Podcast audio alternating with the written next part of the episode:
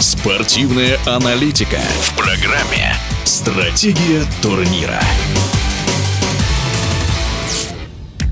В финале Кубка России по волейболу сыграют московская «Динамо» и казанский «Зенит». В первом полуфинале «Динамовцы» одержали верх над «Зенитом» из Санкт-Петербурга. А вот как проходило двухматчевое противостояние казанцев с «Локомотивом», комментатор Матч ТВ Алексей Мельников. В первом матче в Новосибирске хозяева выиграли на тайбрейке с минимальным перевесом. Причем после игры капитан «Лока» Илья Скуркаев сетовал на большое количество собственных ошибок и говорил, что его команда должна была побеждать в сухую. Эти слова явно стали дополнительным раздражителем и мотивацией для казанских волейболистов. Кроме того, игроки и наставник «Зенита» Алексей Вербов отмечали очень яркую поддержку публики, которая устроила аншлаг в Казани. По сути, борьба была только в первой партии, когда «Локомотив» лидировал в 4 мяча, но упустил концовку сета. «Зенит» не только выиграл партию, но и поймал кураж, а дальше контролировал игру, забрав и два последующих сета 25-21, 25-18.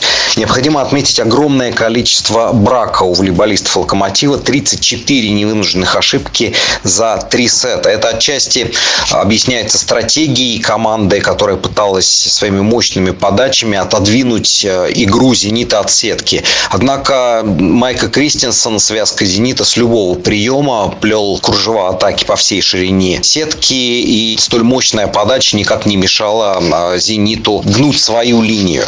Ну и кроме того, у «Локомотива» было много ошибок в атаке. По сути, не сыграли доигровщики. Единственный, кто в составе «Локомотива» набрал больше 10 очков, это диагональный Илья Казаченков, который настрелял 15, а помощи от доигровщиков он так и не дождался. У казанцев, наоборот, надежно сыграли четверочники. Сэм Дерут 13 очков, Дмитрий Волков набрал 11 при эффективности 54%. Вот эта разница в четвертой зоне и стала ключевой. «Зенит» побеждает «Локомотив» и становится вторым финалистом. Тут можно вспомнить, что с московским «Динамо» эта команда уже играла в финале Кубка Столетия. Казанцы тогда выигрывали 2-0 по партии, но упустили этот матч, и уникальный трофей достался московской команде. Дальше был реванш в матче за Суперкубок. Ну и вот еще одна интереснейшая встреча. Противостояние этих двух топ-команд ожидает нас 24 декабря. Сложно отдать кому-то предпочтение. Можно вспомнить, что и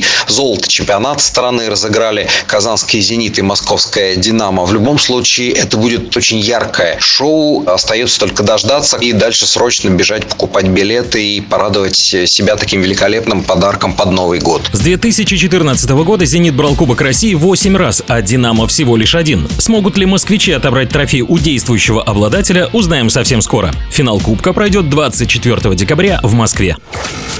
Стратегия турнира.